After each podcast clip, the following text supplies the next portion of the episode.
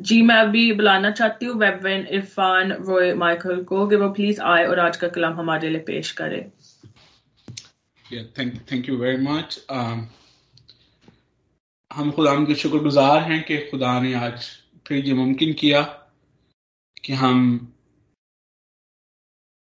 इकट्ठे हों, रफाकत रखें और इस रफाकत में हम खुदा उनके पाक कलाम को सुने खुदा उनके पाक कलाम को समझें।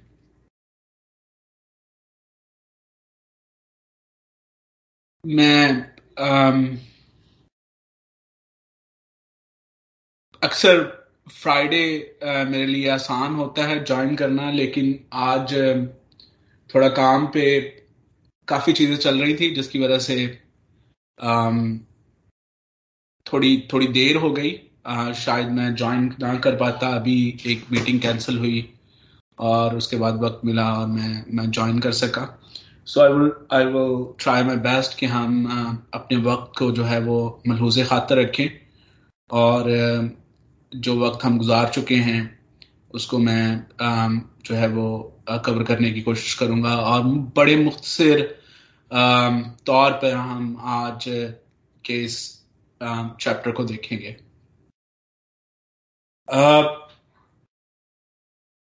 ये सारा उनतालीसवें बाब में हम एक शिफ्ट देखते हैं। हमने चैप्टर थर्टी एट को देखा और वहाँ पर हमने एक एक आ, हमने मिराकुलस हीलिंग जो हिस्किया बादशाह की है हम उसको देखते हैं।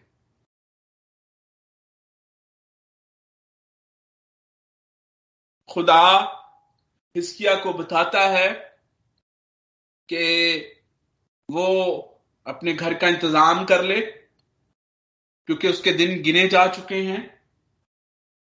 और हिस्किया खुदा के हजूर दुआ करता है।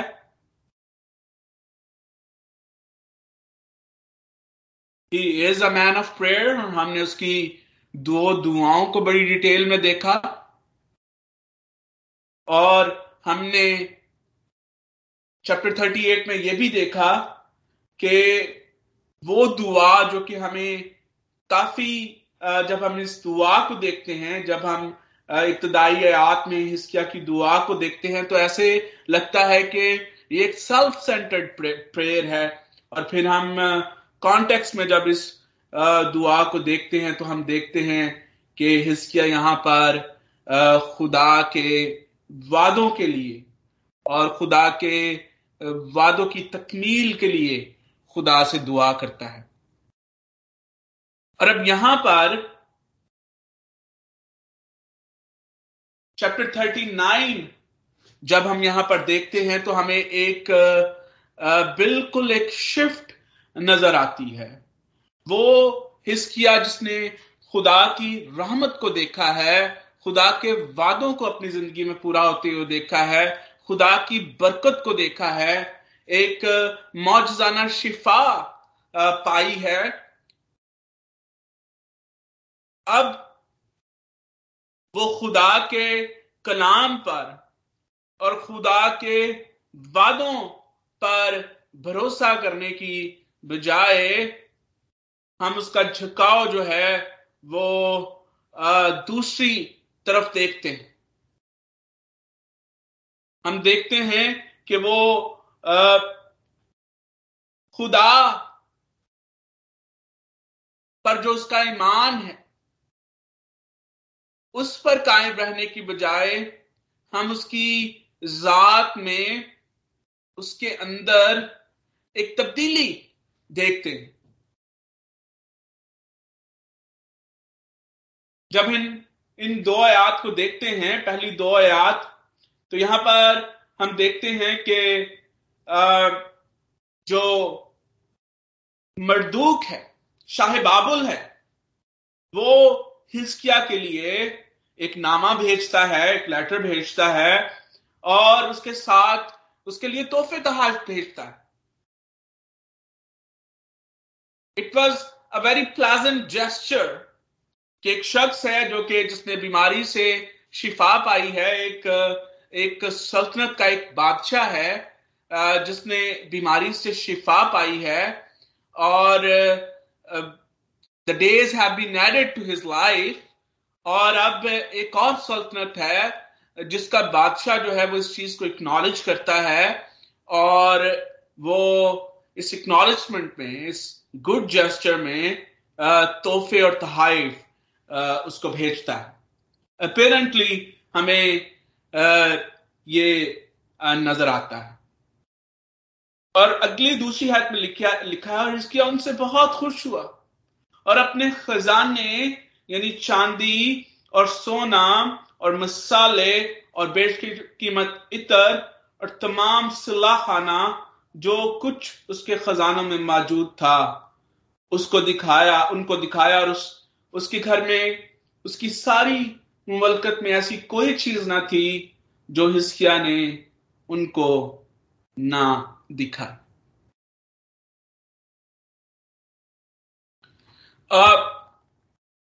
जब हम शाह बाबुल को देखते हैं, मरदोक बलदान को देखते हैं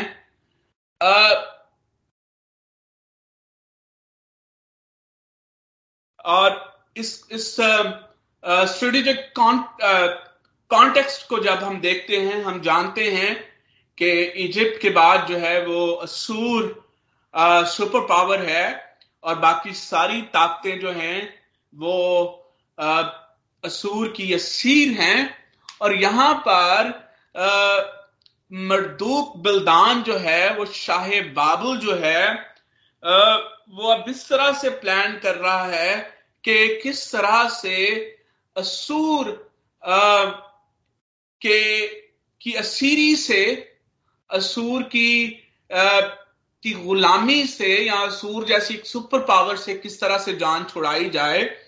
और बज़ाहिर ये एक गुड जेस्टर नज़र आने वाली जो चीज़ है जो वो एक खत और तोहफे तहाइफ शाह शाह यहूदा को भेजता है हिस्किया को भेजता है, इसके इसके पीछे जो मकसद है, वो ये है कि यहूदा को असूर के खिलाफ अपने साथ मिलाया जाए, ताकि असूर के खिलाफ अलम बगावत जो है वो बुलंद किया जाए।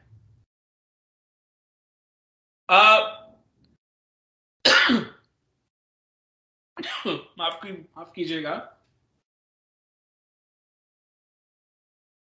हम इससे पहले भी देख चुके हैं जो हमें यहाँ पर सियासी और अस्करी टेंशन जो यहाँ पर है, हम इसको पहले देख चुके हैं कि असूर जो है वो कई बार यहूदा को, शाह हिस्किया को भी कई दफ़ा थ्रेट कर चुका है और इससे पहले हमने इन्हीं अफवाब में देखा देखा ये जो तारीखी अफवाब हैं कि किस तरह से शाह सूर अपने लश्कर के सिपा सलार रबशाकी को आ, जो है वो थ्रेट करने के लिए भेजता है और फिर हमने वहाँ पर जो रबशाकी का खुदा के बारे में व्यू है और उसके बारे मुकाबल में हिस्स किया जो खुदा के बारे में कौन सा पेश करता है हम उसको भी बड़े अच्छे तरीके से देख चुके हैं। और यहाँ पर ये टेंशन है और एक दफ़ा फिर हमें हिस्किया जो है वो एक ऐसी सिचुएशन में नज़र आता है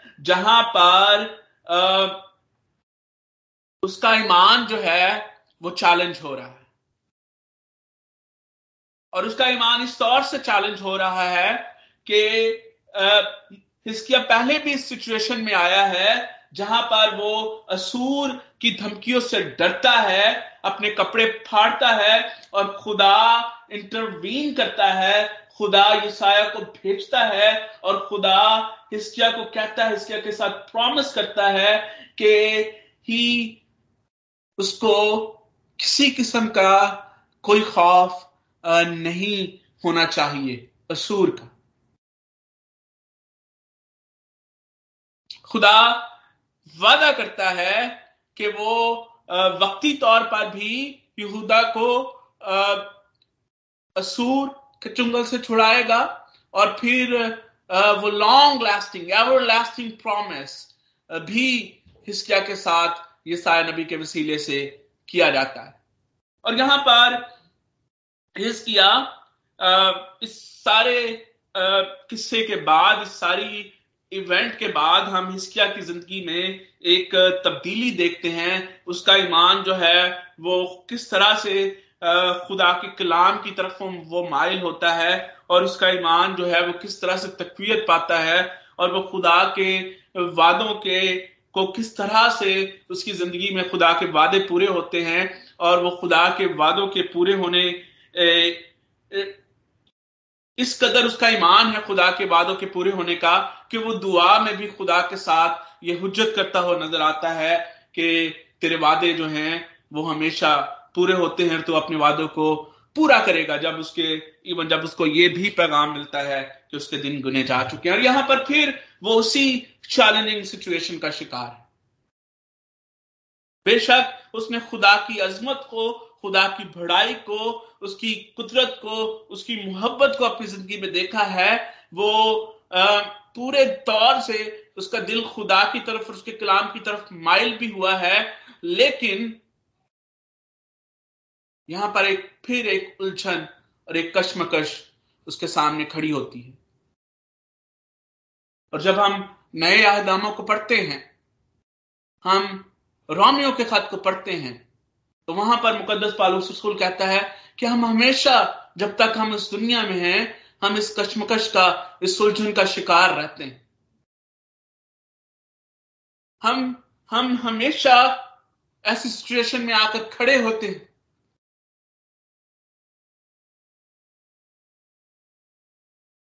और जब हम नजात को, उसके तीन पहलुओं में देखते हैं, जिसको हम तस्दीक, तकदीस और तजल्ली के हवाले से जानते हैं जस्टिफिकेशन सेंटिफिकेशन और ग्लोरिफिकेशन सेंटिफिकेशन का जो अमल है, उसको मुकदस पालूस रसूल इसी तरह से बयान करते हैं कि मैं अपने अंदर दो तरह की शरीयत को महसूस करता हूँ। जिस नेकी का मैं इरादा करता हूँ, वो तो मुझसे होती नहीं, लेकिन जिस बदी का मैं इरादा नहीं करता, वो मुझसे हो जाती। है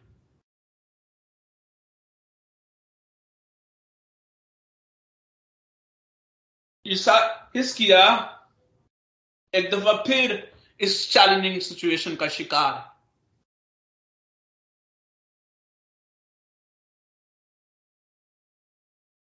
अब एक दफ़ा फिर उसे अपने ईमान की पुख्तगी को ज़ाहिर करना। है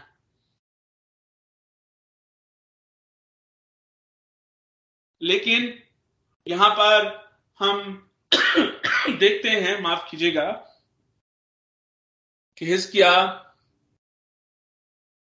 अपने ईमान की पुख्तगी को ज़ाहिर करने में नाकाम रहता है। और जब हम हिस्की और यसाया की कॉन्वर्सेशन को देखते हैं तो आ, वहाँ पर ये पता चलता है कि किस तरह से हिस्किया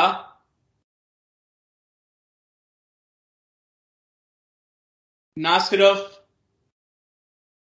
ये यहाँ पर महसूस कर रहा है कि शायद बाबुल के साथ उसका मेल मिलाप उसका बाबुल के साथ आ, उसका हाथ मिलाना उसको असूर के खिलाफ उसको मजबूती फ्राहम कर सकता है बल्कि यहाँ पर हम ये भी देखते हैं कि हिस्किया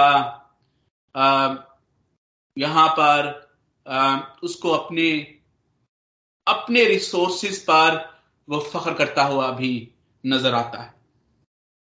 पहली बात कि वो वादा जो खुदा ने हिस्किया के साथ ईसाई नबी के वसीले से पहले ही कर दिया जिसको हम शुरू ही से ईसाई की किताब में देख के देखते आ रहे हैं, ना सिर्फ़ हिस्किया यहाँ पर उस वादे को भूल जाता है उस वादे को जो है वो नजरअंदाज करता है, बल्कि यहाँ पर वो सेल्फ प्राइड का भी शिकार नज़र आता है।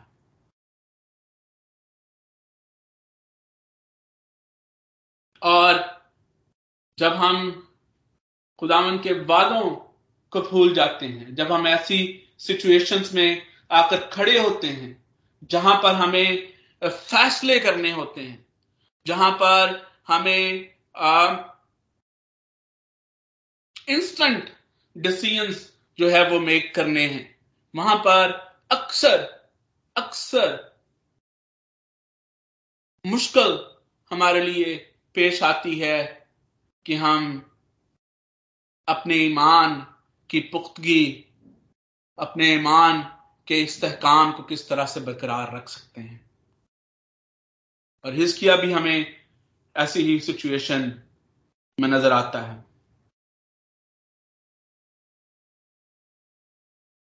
सूली उठाकर चलना बहुत मुश्किल काम।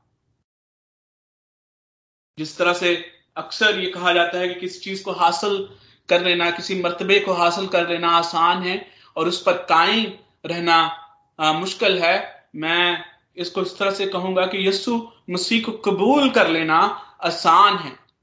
मौजों की आरज़ू रखना मुआवजे आपकी ज़िंदगी में हो जाने ये खुदा की कुदरत और ये ताकत है। लेकिन अपने ईमान को उसी तरह से लेकर चलना उस ईमान को उसी तरह से कायम रखना।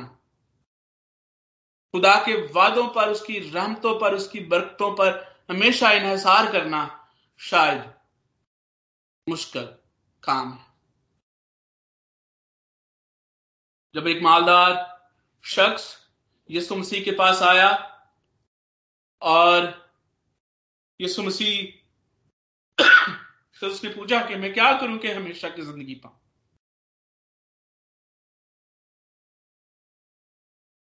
और खुदा यसु मसीह ने उसे कहा कि तू तुरैत में किस तरह से पढ़ता है? और वो सारी कॉन्वर्सेशन के बाद यसु मसीह ने कहा कि अपना सारा कुछ बेच कर गरीबों को दे दे और मेरे पीछे हो ले।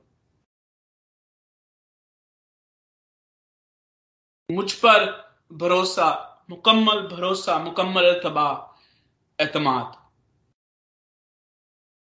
और शायद ये ये अम्ल, ये दावत, ये चुनौती उस शख्स के लिए सलीब उठाना ही थी।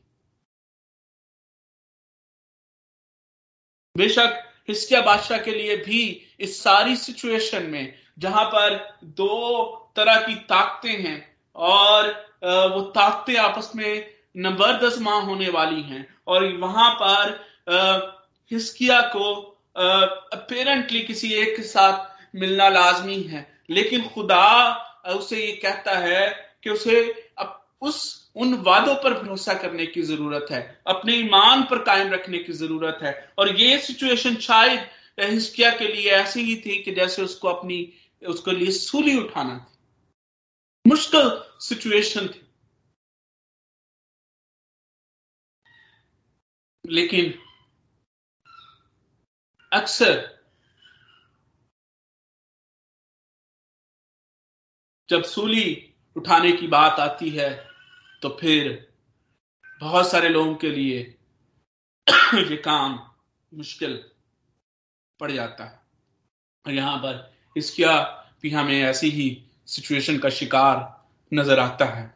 और फिर ये साया के वसीले से खुदा इसका को एक और पैगाम देता है।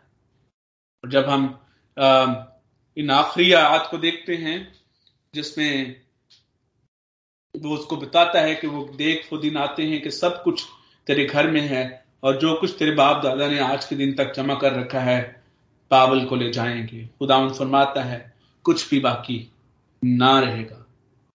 और इस इस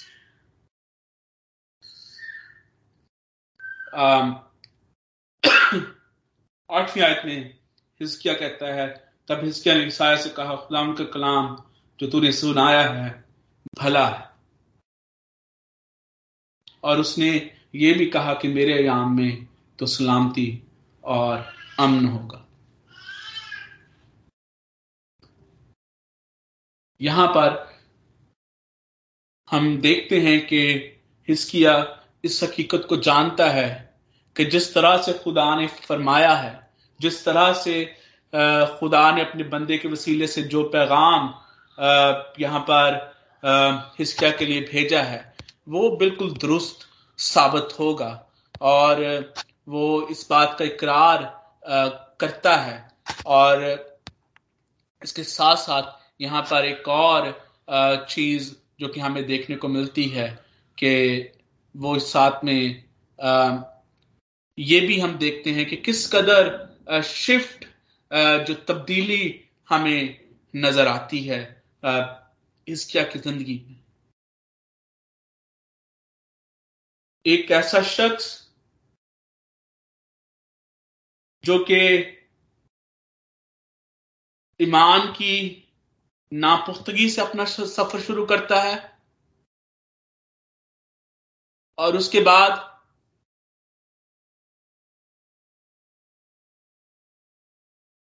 खुदा के कलाम पर उसके वादों की तरफ़ मुतवजा होता है, उन पर भरोसा रखता है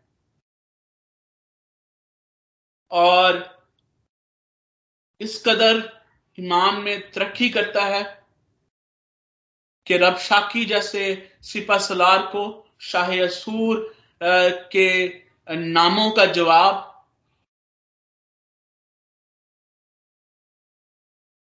खुदा के कलाम के वसीले से उनको ये जवाब अता करता है। और फिर इस कदर ईमान की तरक्की और ईमान की पुख्तगी हम उसकी ज़िंदगी में देखते हैं कि वो खुदा के साथ, उसके वादों के पूरे होने के लिए बातचीत करता है और जब खुदा उसको ये कहता है कि तेरे दिन गिने जा चुके हैं, तब वो खुदा को कहता है कि what about the promise that you have been made to my forefather you have made to your your servant David और फिर उन उन वादों का ज़िक्र करते हुए खुदा से बातचीत करता है। और एक ऐसा शख्स जिसकी ज़िंदगी में खुदा इस कदर काम करता है कि उसको मौजाना शिफा बख्शता है और उसकी ज़िंदगी में कि पंद्रह साल उसकी ज़िंदगी में भर जाते हैं। और अब हम डिक्लाइन उसकी ज़िंदगी में देखते हैं। ज़रूरी यह था कि जिस तरह से वो खुदा से बातचीत करता है, वो इन पंद्रह सालों को बड़ा वाइजली उनको इस्तेमाल करता, जब उसको पता है कि खुदा ने उसके लिए इतने दिन मुकर किए हैं। लेकिन यहाँ पर हम डिक्लाइन उसकी ज़िंदगी में देखते हैं। ईमानदार की वो ज़िंदगी जो खुदा यसु मसीह के साथ कबूल खुदा यसु मसीह को कबूल करने के बाद गुजारता है, वो बड़ी अहम ज़िंदगी। ज़रूरी है कि उस ज़िंदगी को बड़ा वाइजली गुजारा जाए। ज़रूरी है कि हमें सलीब उठाने का हुनर आना चाहिए। ज़रूरी है कि हम ईमान की पुख्तगी का इस तौर से इजहार करें कि जब हम ऐसी कश्मकश में खड़े होते हैं। ऐसी उलझनों का शिकार होते हैं।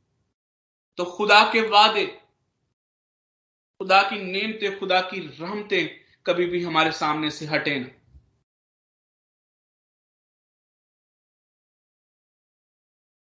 नए अदमे में हमें एक और शख्स की मिसाल मिलती है। एक ऐसा शख्स जो कि, जिसका जो कि जिसका शुमार रसूलों में हुआ।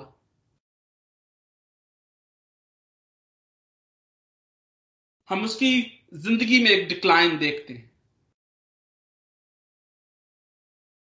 और उसकी डिक्लाइन का, की वजह हम देखते हैं कि वो ज़िंदगी, जो कि यीशु मसीह को कबूल करने के बाद जिस तरह से उसको ज़िंदगी गुजारनी चाहिए थी, वहाँ पर वो लैक करता है। तो जिस तरह से हिस्किया का ध्यान और बातों में लगा है, इसी तरह से उस शख्स का ध्यान भी और बातों में लगा। गुलाम यीशु मसीह ने कहा कि जान देने तक वफादार रहे तो तू ज़िंदगी का ताज पाएगा। जो मेरे पीछे चलना चाहता है, वो अपनी सलीब उठाए और मेरे पीछे हो ले। आज बहुत सारे लोग खुदाम यीशु मसीह को कबूल करने का फैसला भी करते हैं। उसके साथ चलने के वादे भी करते हैं, लेकिन जब सलीब उठानी पड़ती है, फिर शायद हमारे लिए ये मुश्किल हो जाता है।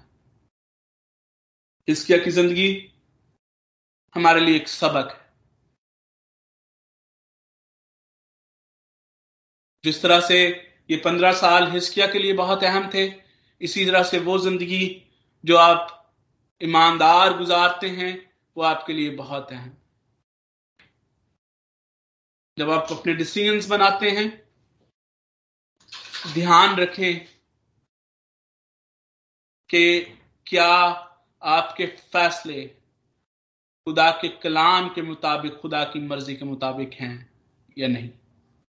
और अगर आपको कहीं पर भी फैसला करने में दिक्कत मालूम होती है। तो जिस तरह से हिस्किया का पहला तर्ज अमल था, वो अपनाएँ। जिस तरह से वो हर बात के लिए खुदा के सामने जाता है, दुआ करता है।